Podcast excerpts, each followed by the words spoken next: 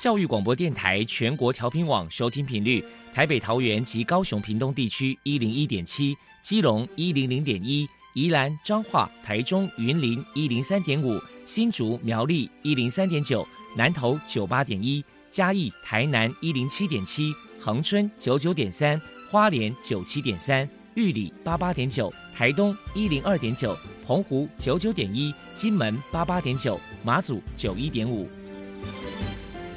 爱是包容，爱是牺牲，爱是分享，爱是服务。因为爱，特殊教育充满了无限的可能。用爱关怀身心障碍同学的未来，用心倾听资赋优异子女的心声。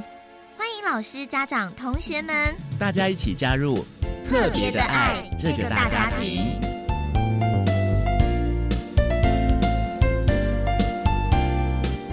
本节目由教育部学生事务及特殊教育司指导，国立教育广播电台监制，欢迎收听。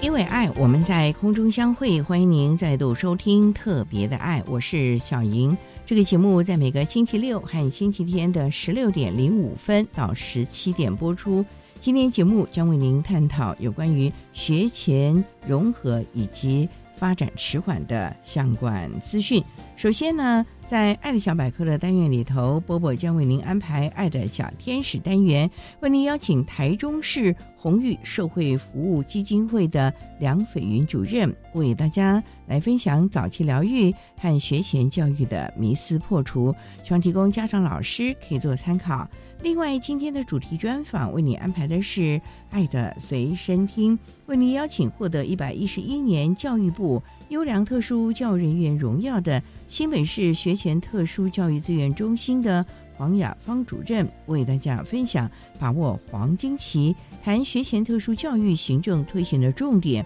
以及注意的事项，希望提供大家可以做参考。节目最后为你安排的是爱的加油站，为您邀请新北市综合国小附设幼儿园不分类学前特教班的廖兰君老师为大家加油打气喽。好，那么开始为您进行今天特别的爱第一部分，由波波为大家安排“爱的小天使”单元。爱的小天使，每一个宝宝都是父母心目中的小天使。让我们一起关心幼儿的学前教育，发现幼儿早期疗愈的重要性。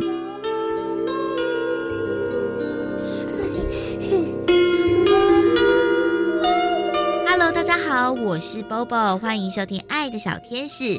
今天我们特别邀请到的是台中市红玉社会福利基金会的主任梁斐云女士，来跟大家破除一些有关于早疗还有学前阶段的错误观念。梁主任已经从事早疗教育已经有许多年的经验。首先，我们先请您来破除一下一般大众最常见的迷思是什么呢？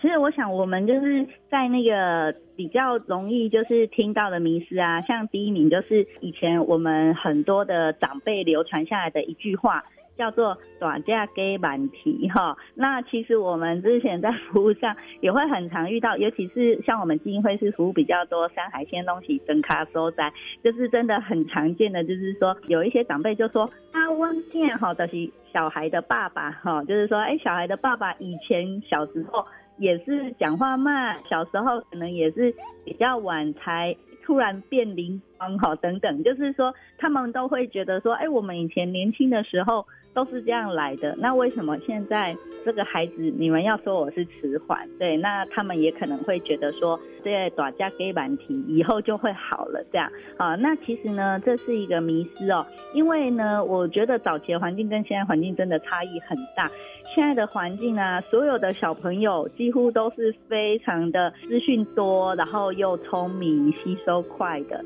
所以说在现在这个时代，如果说哎，你是一个。学习反应比较慢的孩子的时候，你会很容易在团体里就被凸显出来，或者是你就会一直跟不上。那当跟不上以后，其实反而会折损掉孩子的自信心，孩子会开始变得自卑，变得很容易难过、挫折。所以有的时候他反而会变得不肯学习。因此，就是我们还是宣导以前的这个短价给板题，现在已经不适用了哈。现在的孩子真的太聪明，太多资讯刺激了。因此，就是哎，我们越早发现，就赶快出来求助吧。大鸡晚提这个错误观念，的确是一般人最常见的。那接下来，我们再请梁主任破除一下第二个迷思是什么呢？再来第二个想要跟大家宣导的名思，就是所谓教室里的捣蛋鬼啊，有的时候可能想想看，评估一下他是不是真的是生病了的状况。其实我们现在的社会环境，有可能是环境互动、文化，甚至越来越多三 C 科技的关系，所以现在的迟缓状况啊，就是像早期是比较多肢体障碍、语言障碍，现在反而是比较多社会情绪障碍。所谓社会情绪障碍，它呈现出来的可能就是是你会觉得他注意力很难集中，那甚至有一点好动过动症了。那另外也有的比较严重一点，就会到雅斯伯格症、高功能自闭症的状况，就是他会有非常多自己的固着行为，那他是没有办法很正常的去做社交互动的。所以像这些情形呢，就是他们的外观，这些小朋友外观都好好的，非常的健康的样子。可是他就是很难去控制自己的行为，所以呢，我们会宣导是说，哎，有可能是不是要先提醒的是家长啊，赶快带孩子先去医院做一些评估诊断看看。当如果他确实是因为一些疾病所引起的话，目前都还有一些方式，譬如说用。药物的控制去帮助他比较专注，或者是说在辅助一些比较适合的特殊教育，或者是我们的游戏治疗、音乐治疗、艺术治疗这些，它都可以帮助到我们那些情绪障碍的小朋友，他可以变得更好。好，那这个是第二个宣导的部分。谢主任。其实呢，这几年下来，情绪障碍的孩子真的是越来越多了，值得我们大家去关注。那接下来呢，再来就请梁主任，您这边还有哪些早疗错误的迷思想要破除的呢？第三个啊，就是我们也会看到有一些的迷思是，哎，有时候会觉得，像我们也服务到一些脑性麻痹的孩子，就是他外观可能就会比较明显的有异常，这时候。就是难免有的人就会说啊，这类公哎呀，哈，就是说可能他们就用这种很不好的形容去形容这些孩子。可是我们也在这边宣导哦，这也是迷失哦，因为毕竟大脑它掌管的位置很多，那很多时候小朋友会呈现出这种肢体有障碍，他有可能是譬如说是因为妈妈怀孕过程哈有一些难产、缺氧等等。所形成的损伤，所以说，当他损伤的部位是没有损伤到智力的话，其实大部分这一群肢体有障碍的小朋友，他可能认知是好的哦，他是听得懂你在说什么的，他也可以像正常人一样学习哦。所以，其实你看，像我们就是也有一些成功人士，可能他有一点小儿麻痹，但是其实他们都是认知上是很好的哈。那我想这个部分还是呼吁大家可以尊重哦。如果有看到。肢体外观比较有障碍的小朋友，我们还是多多协助他，而且我们也觉得说他其实是很希望我们像一般正常小朋友一样的去尊重看待他的。谢谢主任为我们破除了一些早疗跟学前教育的错误迷思。那最后呢，不晓得您这边还有什么样的话想要宣导的呢？其实我们在平常的工作里面啊，我们也会发现说，如果当孩子真的有发生一些比较属于就是重大的身体生病的状况，像说肢体障碍或听力障碍，或者是可能没有办法很顺利的走路等等，那这些的话，目前其实在我们的早疗里面都可以帮他们寻找适合的医疗辅具哦。那用这些辅具的话，譬如说可以帮。孩子的脚装支架、矫正鞋，然后或者是说可以帮他们就是找到更适合的一些辅具的话，这些小朋友他其实虽然有障碍，他一样可以得到更好的发展能力。像举个例子，像我们现在剧团呢，就有一个小朋友，他是透过我们基金会的帮助，已经有呃辅助他，就是补助过。两三次都是安装新的助听器，然后再加上就是我们帮他做一些就是比较完整的特殊教育训练后，其实这个小朋友他现在都是在我们剧团已经可以演主角了，他也可以就是非常顺畅的去讲台词，只是说可能你会发现跟他互动的时候，他的学习反应力会慢一点点，你需要有耐心的陪伴等待他。所以我想就是以上这四个点呢，都是跟大家去宣导的，就是希望说透过更友善的互动跟同理啊，然后让大家就是能够在这个环境里面都可以过得更好。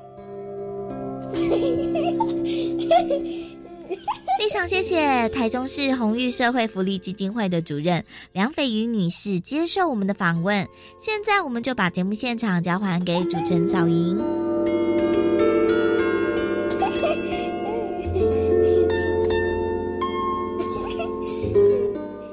谢台中市红玉社会服务基金会的梁斐云主任以及波波为大家分享了早期疗愈还有学前教育的迷思破除，希望提供大家可以做个参考。您现在所收听的节目是国立教育广播电台特别的爱，这个节目是在每个星期六和星期天的十六点零五分到十七点播出。接下来为您进行今天的主题专访。今天的主题专访为您安排的是《爱的随身听》，为您邀请获得一百一十一年教育部优良特殊教育人员荣耀的新北市学前特殊。教育资源中心的黄雅芳主任为大家分享把握黄金期，谈学前特殊教育行政推行的重点以及注意的事项，希望提供大家可以做参考喽。好，那么开始为您进行今天特别爱的主题专访，《爱的随身听》。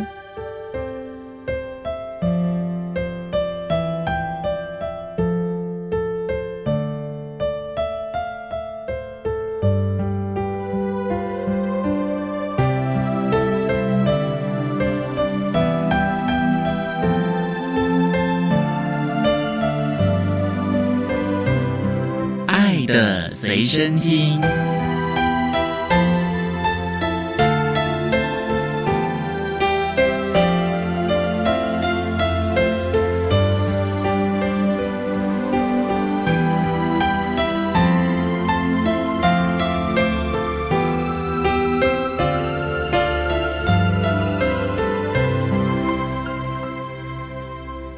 为大家邀请获得一百一十一年教育部优良特殊教育人员荣耀的新北市学前特殊教育资源中心的主任黄雅芳黄主任，主任您好，主持人好，大家好。今天啊，特别邀请黄主任为大家分享把握黄金期谈学前特殊教育行政推行的重点与注意的事项。首先要请教黄主任，新北市学前特殊教育资源中心是在新北的什么地方啊？在新北市的秀山国小内。在中和那一带对，中和区秀山国小，为什么要成立这样的一个资源中心呢？因为新北市的幅员相当的广大，每年辅导的特殊幼儿呢，将近有三四千名，非常需要有支持性服务提供给小朋友、家长跟老师，所以就成立了一个学前特教资源中心。魏主任，就像你讲，新北幅员广大，对，你看像深坑啊、新店那个 山头啊。可是石门呐，万里那海边也算是你们的耶。对呀，三峡那也是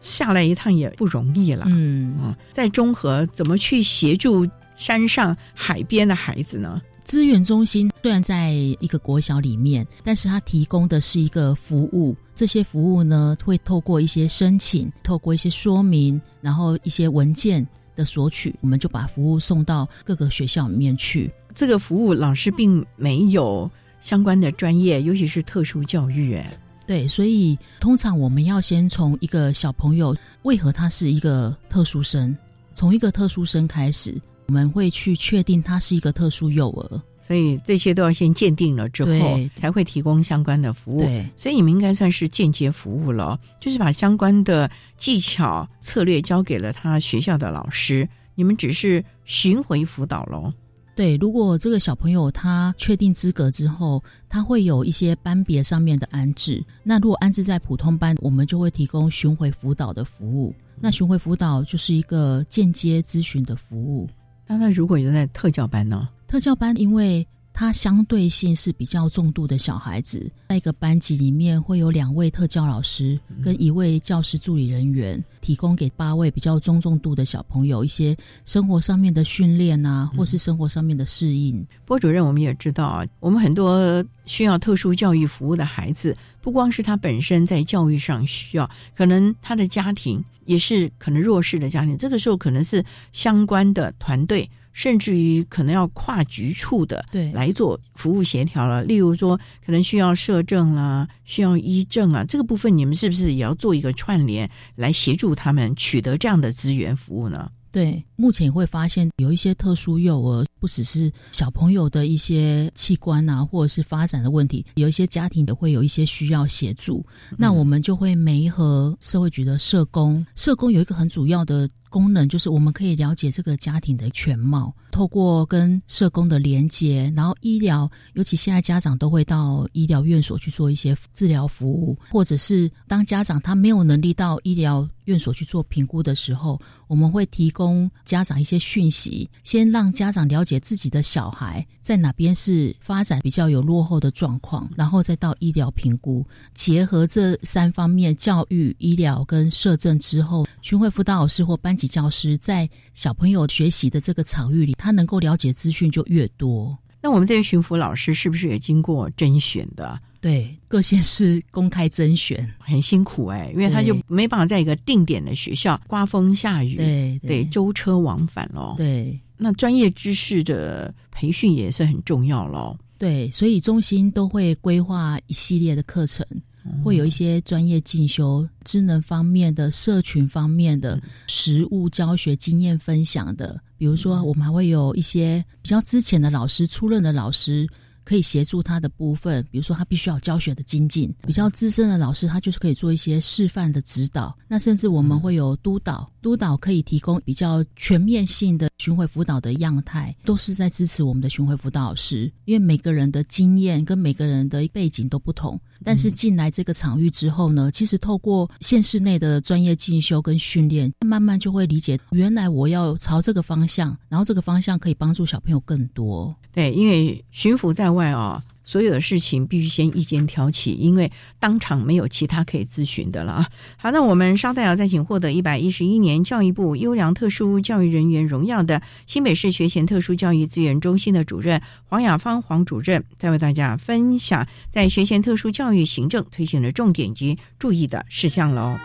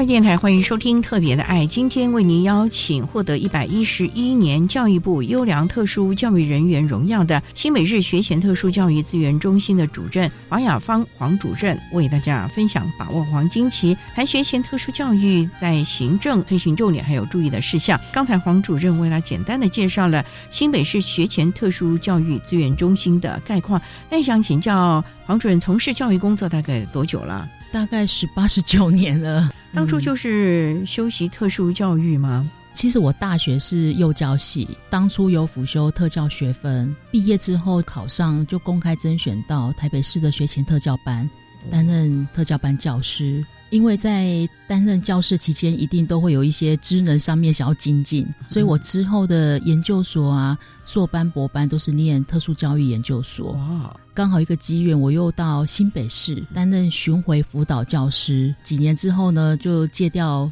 行政，担任承办，然后现在担任主任。曾经在这个台北市资源这么丰沛，您那时候应该算是特教班，然后又当巡抚，对，后来又接了行政的工作。这三个不同的历练呢，有什么样不同的专业呢？在学前特教的这一块啊，我们大家修习的专业其实都相同的，很多时候是要靠你的做中学，比如说教授也是我们职能的学习对象，然后我们的老师，甚至我们的家长，因为特殊教育的小朋友，他虽然是挂在这个账别，以发展迟缓来讲好了，但是每一个发展迟缓小朋友真的都很不一样，所以我们也是。透过家长的一些教养技巧，或是他的教养的一个内容，小朋友在日常生活的一些形态，然后我们慢慢的去从中知道怎么样去给予比较具体的策略，让家长也可以在家可以做一些微教。我的角色的改变呢，其实是因为对学前特教的这一份工作一直保有热情，不管他换了什么样的角色，其实我还是在做这份工作，但是。当我从特教班教师成为一个巡回辅导教师的时候，这个也是一个蛮大的转折。因为我在特教班里面，其实我蛮直接面对家长的，对，所以跟家长的沟通很直接、及时。担任巡回辅导教师之后，你的向度会更广，因为你的对象是一群教师、幼儿，你要立即让教师知道说，我现在能够解决你的问题，我们现在能够互相合作。所以在那个角色的互换呢，有一个很重要的能力啊，就是真的要很敏锐的观察，观察这个生态的问题，怎样可以让小朋友在这个生态里面适应，然后老师也能够及时运用到，哎，我们给予的一些策略。行政呢更挑战，其实也很庆幸自己刚好有前面那些教学经验，让我自己在行政里面知道说，支持性服务是一个很重要的一个能力。那我现在要做，就是我要怎么样支持线上的老师，支持家长，让小朋友能够很安心的在学校学习，这些都是要透过老师跟家长，大家在每一个活动里面，或是在每一个的讨论里面做调整，也有了之前的教学现场的经验，才能够知道。老师们要什么，家长要什么了？好，稍待，我们再请获得一百一十一年教育部优良特殊教育人员荣耀的新北市学前特殊教育资源中心的黄雅芳主任，再为大家分享学前特殊教育在教育行政的推行重点，还有注意的事项喽。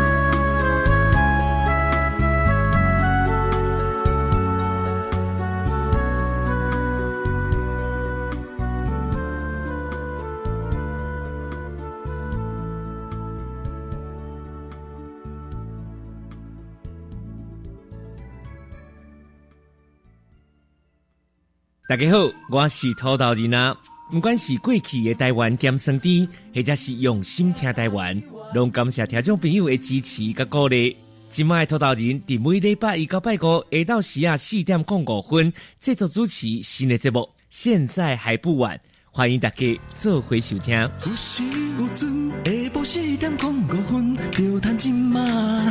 因为现在还不晚。高中只要毕业了之后，你想要做什么呢？我决定申请青年储蓄方案，先去工作或当志工，累积经验，未来更有方向。而且先工作，政府每月还额外帮我储蓄一万元，三年可存三十六万元哦。我也要参加。申请时间到一百一十二年三月十六号，赶快上网申请青年教育与就业储蓄账户专区网站，电话专线零二七七三六五四二二。以上广告是由教育部提供。女儿啊，啊，你工作期间有存点钱吗？妈，放心啦，除了雇主每月提缴的退休金，我也参加个人自愿提缴退休金哦。且自提的退休金不计入薪资所得课税，每年还可以分配投资运用收益。领取时啊，还可以享有至少银行两年定存利率的保证收益哦。哦，劳工自提好处真多。以上广告由劳动部劳工保险局提供。管那么的水，落嘎西木啊！大家好，我们是欧开合唱团。您现在收听的是教育电台。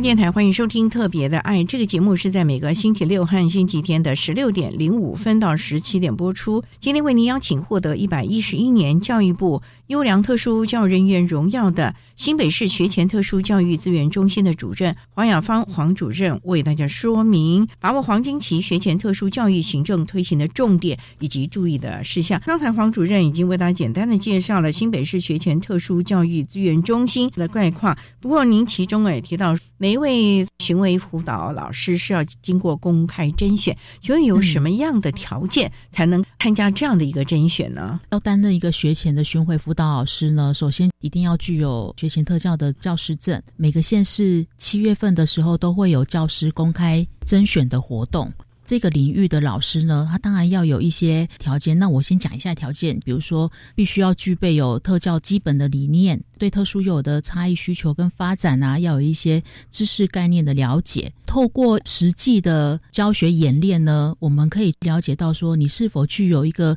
教学策略啊、评量啊，跟在班级里面实施教学计划的能力。最后就是态度，一定要有一个专业投入的态度。对这一份工作是不是具有一个目标？知不知道跟人家沟通？未来我们进去班级里面之后，如何跟老师做一个合作咨询的角色？这其中听起来可能就必须要有现场教学的经验，否则他没有办法去面对每个学校不同的孩子了。因为在你原来的班级，你负责一个班，这些孩子每天见面是没问题。可是你到一个学校，你可能要负责的巡回辅导学校是三四个哎。那不同的孩子啊，所以这个应变的能力也是很重要。对，所以你们在甄选这些老师的时候，除了他的这相关的资讯，其实他还要有随机应变、去适应当时环境的能力喽。对我们最重要的就是在学校里面要执行 IEP，也就是个别化教育计划。一位特教老师呢，你要如何协助班级教师把这个 IEP 个别化教育计划融在课程里面？要怎么去执行？这个就是一个基本的学前特教老师应该要具备的。他要协助那个学校的老师来做这个 IEP 的。对，可是事实上。那个学校的行政也要必须配合吧，否则这个老师到一个环境去，如果其他的配套措施都没有进来的话，甚至啊，老师来了，孩子就交给他，我们刚好可以去做别的事情，那不是就失去了我们所谓巡回辅导的意义了吗？当然啊，因为巡回辅导老师入园，他不是只有协助这个班级教师，班级教师他的互动的对象也不会只有这个巡回辅导老师，也就是是整个学校，比如说今天有一个肢体障碍小朋友，他需要有一个辅具，这个辅具一定要学校的行政端配合，因为申请辅具的时候，我们要知道这个小朋友在这个学校里面要的需求是什么，这样子中心这边在审核的时候才会知道，这样智障的小朋友是需要站立架呢。还是需要轮椅呢，等等之类，所以这是需要整个学校的行政跟班级老师共同来协助。那小朋友入园之后，比如说他适合在哪一个班级呀？当然是要学校的行政介入啊。所以主任啊，这个孩子只要一进入这个学校。第一天，甚至于还没进入，是不是我们的特教资源中心的巡抚老师就已经必须要去跟该校共同讨论这个孩子所有的配套，可能包括了友善环境啦、编班啦，甚至于等等的，都要帮他先考虑到了呢？编班还是学校的权限跟他们自行的讨论，可是，在编班之前，这些小朋友都是透过鉴定。巡回辅导老师大部分都是我们的新品老师，那新品老师撰写报告里面就会呈现这些资讯，比如说这个小朋友他是什么样的资格，他的教育需求是什么样的一个状态，建府会来审核之后，这些小朋友顺利的安置到班级里面，班级里面老师透过报告内容的撰写做一些讨论跟调配。所以，其实我们的资源中心老早就把相关的资讯发送到了各个学校去了，对，让老师可以提前做准备了。对，那做 IEP，我们的老师也要到现场哦，去做相关的协调或者是整合吗？对。但是如果是新生的话，是在就学后，就是你入学后，你要一些观察的时间嘛。如果是旧生的话，大部分巡回辅导老师都能够跟班级的老师互相做一个讨论了，因为都是旧生了。那如果需要专团介入呢？这个部分是不是巡抚老师也可以来建议学校？例如说，可能当初的 IEP 上没有需要这么多，可是一两个礼拜之后，发觉这个孩子可能还需要加入哪些？这时候 IEP 应该还可以做一些修正吧？对，这个也是要看。现场的状况，对我们看现场，因为有时候在评估的时候啊，如果资讯并没有那么完全的话，其实有些小朋友是真的是在入学后才发现他有其他的需求。那这时候呢，我们会有公文到各级学校，学校就可以依公文的时间来提出专业团队的申请，包含了语言治疗、物理治疗跟职能治疗。这三个治疗提供申请，我们这边就会有相关的委员来审核小朋友的需求状况，然后再核定，看看一周可以给几次啊？对，那通常像专业团队进入之后，也是直接跟他们的老师接触，我们的巡抚老师需要在旁边协助沟通协调吗？原则上都会希望班级老师，他如果在约专团的时候呢，可以顺即跟我们巡回辅导老师的时间搭在一起，因为这样子专业团队的训练的建议呀，跟巡回辅导老师的建议呢，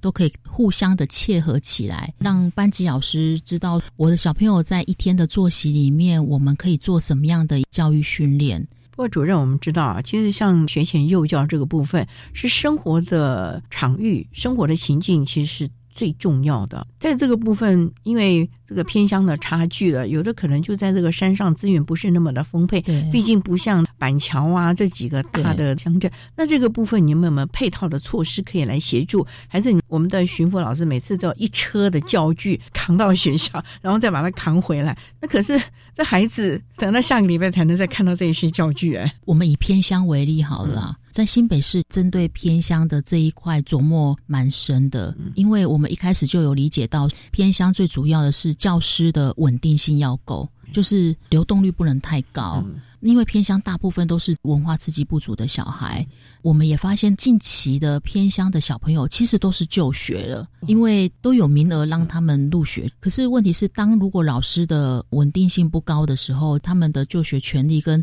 稳定性也不会那么好。我们新北市也很幸运，就是我们能够在开教师缺的时候，在一百零四年，我们就是只有开偏乡的教师缺。我觉得这是很不简单的，因为表示对偏乡老师的重视。考上教师。之后呢，我们就有针对偏乡的老师提供相关的训练，甚至我们会去连接社工，连接社工部分，就像我们刚才讲的，可以让我们更了解小朋友家庭的全貌。因为在偏乡，它会有外展评估，就是医疗的外展评估，所以透过医疗的外展评估呢，我们再搭上社工，然后巡回辅导老师入园，让这个小朋友在这个班级里面呢，很多非常精致的巡回辅导。这个是非常难得的啊，因为光是凭着我们教育体系还是不够的，应该是很多跨局处，包括了社政啦、医政这个部分都要来介入，对，才能够提供这个孩子最完善、最完满的学前特殊教育了。好，那我们稍待再请获得一百一十一年教育部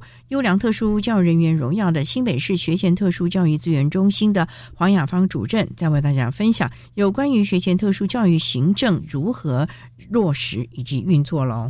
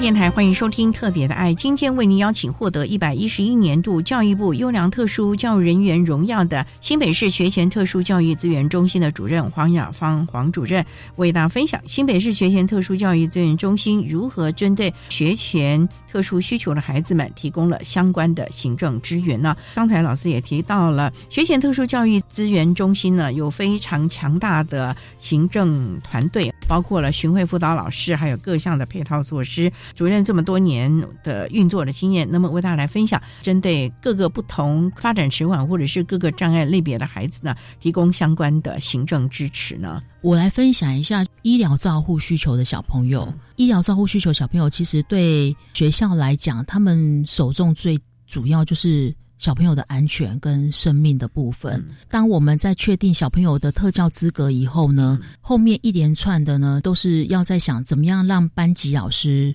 安心，尤其如果这个小朋友他是属于认知比较好的小孩子，他会安置在普通班里面。安置在普通班里面，他还是要有一些医疗相关的注意事项。所以，我们中心就会召集一个医疗的辅导会议。这个辅导会议的成员呢，会有医生、护理师，还有这个学校的校护、班级老师、家长。这个辅导会议的主要目的呢，第一个让班级老师知道，透过医生的简述，他会了解这个小朋友的愈后状况，跟现阶段老师要担心的是什么。不用太担心的是什么？有时候我们看到插管的小孩子或气切的小孩子啊，真的就会害怕，对，非常害怕，怕有什么紧急状况。对，真的不要讲教学了，就是你每天都担心他的生命安全，尤其他如果一个管子又在那边的话，透过护理师跟医生的口头说明，老师真的是放了不少心。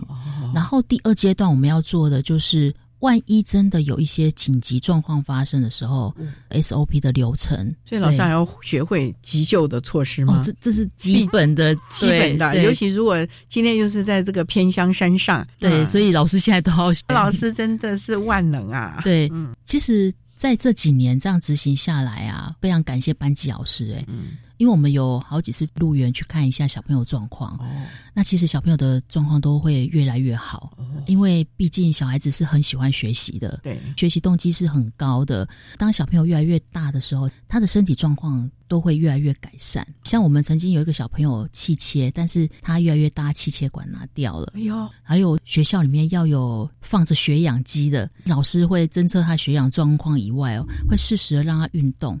就是让他走一走啊，等到他要毕业的时候，小孩子就是很开心、很健康了。对，小孩子每天都是笑眯眯来学校，获得最大成就感就是家长跟老师。这时候我们也觉得行政有这样的协助也很好，至少让老师知道大家一起陪着他们，大家是个生命共同体。我们的目标主要就是孩子，希望孩子能够在这一段的学前阶段呢，把握黄金期，奠定好。基础，这才是最重要的，而也让孩子们了解到学习是件很快乐的事情。像这些有身体病弱或者是有这些重症的孩子，光是身体的不舒服就影响了他很多的情绪。所以在这段时间，老师是比较关照到孩子的情绪这个部分了呢。以及我们知道，其实，在学前这个部分，游戏还有同台的互动是很重要。这个部分，第一线的老师或者是我们的中心，是不是要提供相关的支持协助了呢？对，像刚才我们讲到是重症医疗的小孩嘛，比如说我们还有听障的小朋友，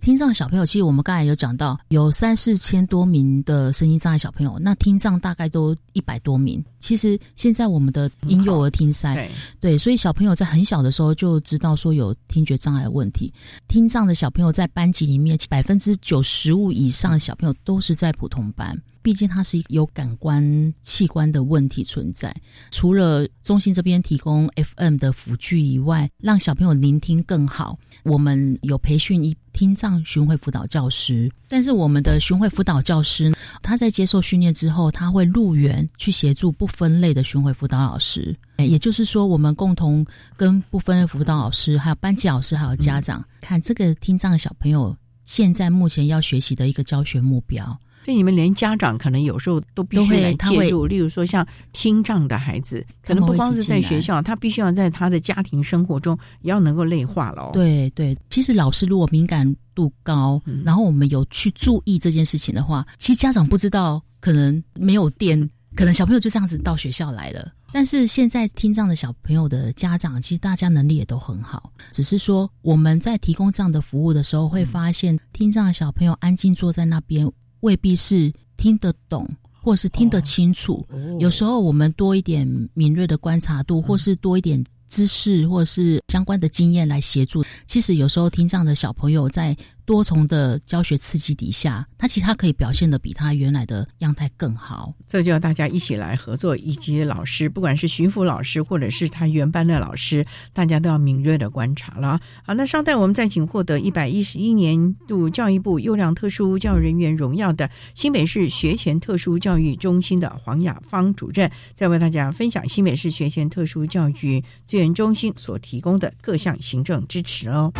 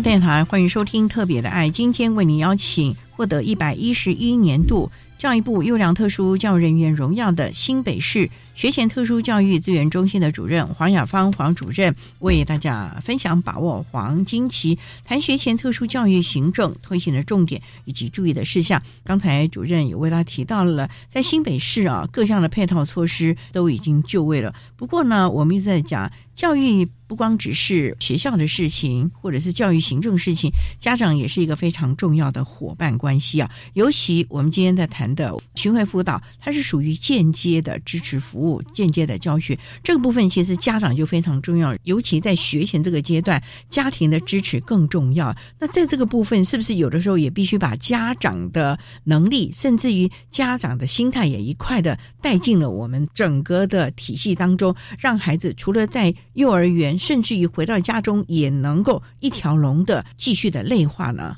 对，家长是我们老师合作的伙伴。虽然巡回辅导教师没有办法每天都能够跟家长互动沟通，但是有一个连结是透过班级老师的。像比如说，我现在在访谈的这段时间，刚好是我们优先入园评估的时期，这时候。每个家长带着小朋友给新平老师做评估的时候，评估老师就是跟家长建立的第一个教师。那在互动的过程当中，评估老师也会给予一些卫教的资讯。除了我们提供以外，其实相对的，我们会希望家长他也可以给予一些家庭方面的资讯，然后我们来互动。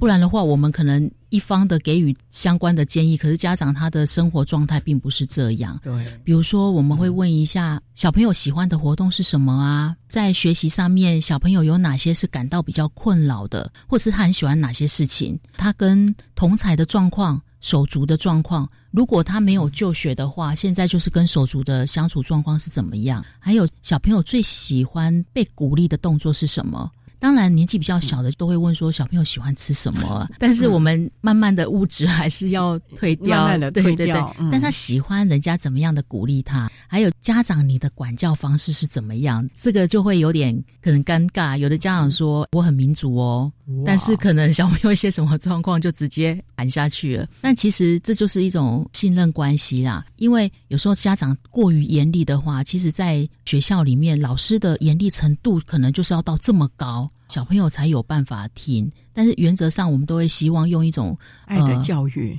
对正向支持、坚定，对对，要坚定、温柔来告诉小朋友现在发生什么事情，现在要做什么事情。这是我们现在在做优先入园评估的时候。那在就学的时候，刚才我们有提到的，就是 IEP，它是一个重要媒介，因为里面会有一个长短期目标。那每一个目标的拟定呢，它怎么达成？老师这时候可以透过跟家长沟通，比如说我就是用积木堆叠的方式，让这个小朋友学习手眼协调能力呀。在家你有什么样迁入的东西呀，也可以让小朋友来训练。这时候家长就会知道，原来我这些目标不是只有在学校可以做。我在家里面也可以做，所以这也是大家互动沟通的一个方式。再就是现在在沟通方面、讯息方面最快速的就是 Line、Line 呀、简讯啊、电话，可以马上及时沟通。大家都要畅爱无碍的做各方面的配套协调了啊！对，尤其学前的孩子学习的场域不是只是在幼儿园里面了。不过呢，也想请教的，当我们的老师啊。在外头受挫的时候，你们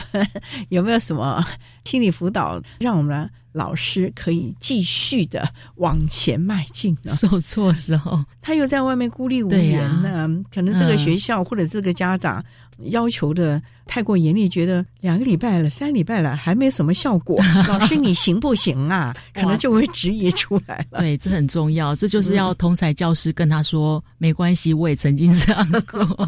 我们在每个礼拜四都是老师的专业进修时间，老师都会到秀山国小来啊。有些时候的老师，对对对啊，有些时候就会到自己的原编制学校，这个是聚在一起而已呀。其实我们都会有一些小组长、同才教师，大家彼此加油打气。有些时候会透过一些工作坊。大家把问题提出来，才会知道说，哦，原来你遇到的问题跟我遇到问题是一样的，我不用自己在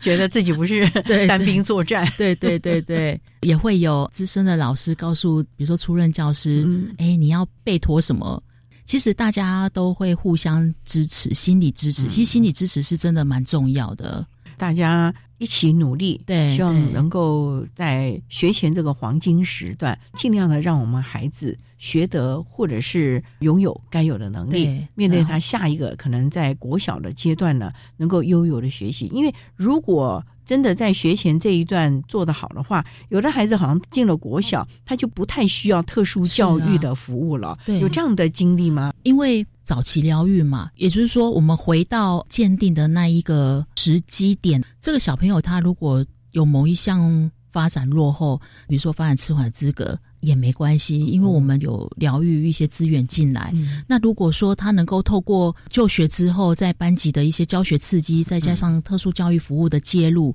他能够慢慢的稳定的成长，然后跟同才年龄差不多，我们就会有所谓的终止通报，也就是说把他发展迟缓的一个资格撤销，但是还是经由家长同意。就家长同意之后，然后就撤销。那他到小学，他一样还是一个一般小朋友。对对。不过最重要的就是，我们还是要提醒家长们不要讳疾忌医。真的，如果幼儿园老师或者是医生在跟你提到了这些问题的时候，不要害怕。对，因为我们在教学体系甚至医政体系，台湾现在做的非常好。对，你最好早一点做好这个事情。否则，这是一辈子的遗憾了。对，所以呢，其实像我们新北市的学前特殊教育资源中心，就在孩子的学前阶段做一个非常好的把关还有协助者了啊。好，那我们今天啊，非常的谢谢获得一百一十一年度教育部优良特殊教育人员荣耀的新北市学前特殊教育资源中心的黄雅发主任，为他分享了新北市学前特殊教育资源中心所提供的各项的行政支持了。非常谢谢你，主任，谢谢。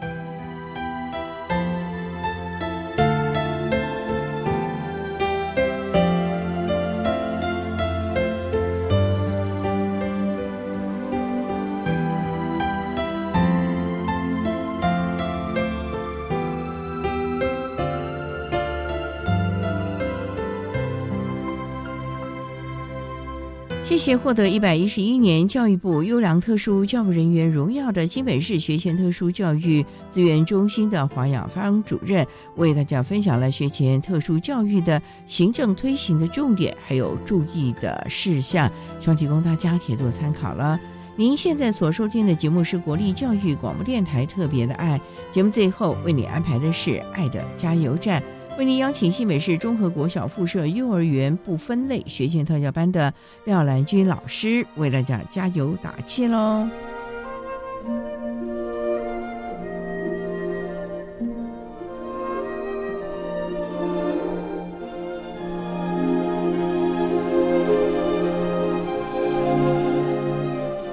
爱的加油站。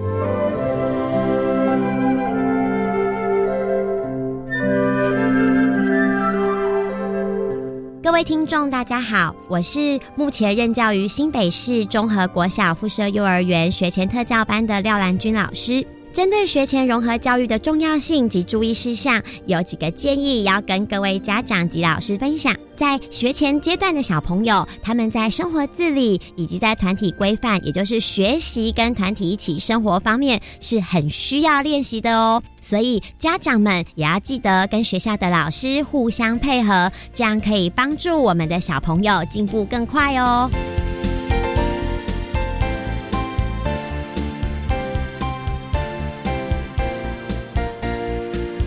节目就为您进行到这了，感谢你的收听。在明天节目中，为你邀请新北市中和国小附设幼儿园不分类学前特教班的廖兰君老师，为大家分享从生活中学习，谈学前融合教育的重要性以及教学的策略，希望提供大家可以做参考喽。感谢你的收听，也欢迎在明天十六点零五分再度收听特别的爱。我们明天见了，拜拜。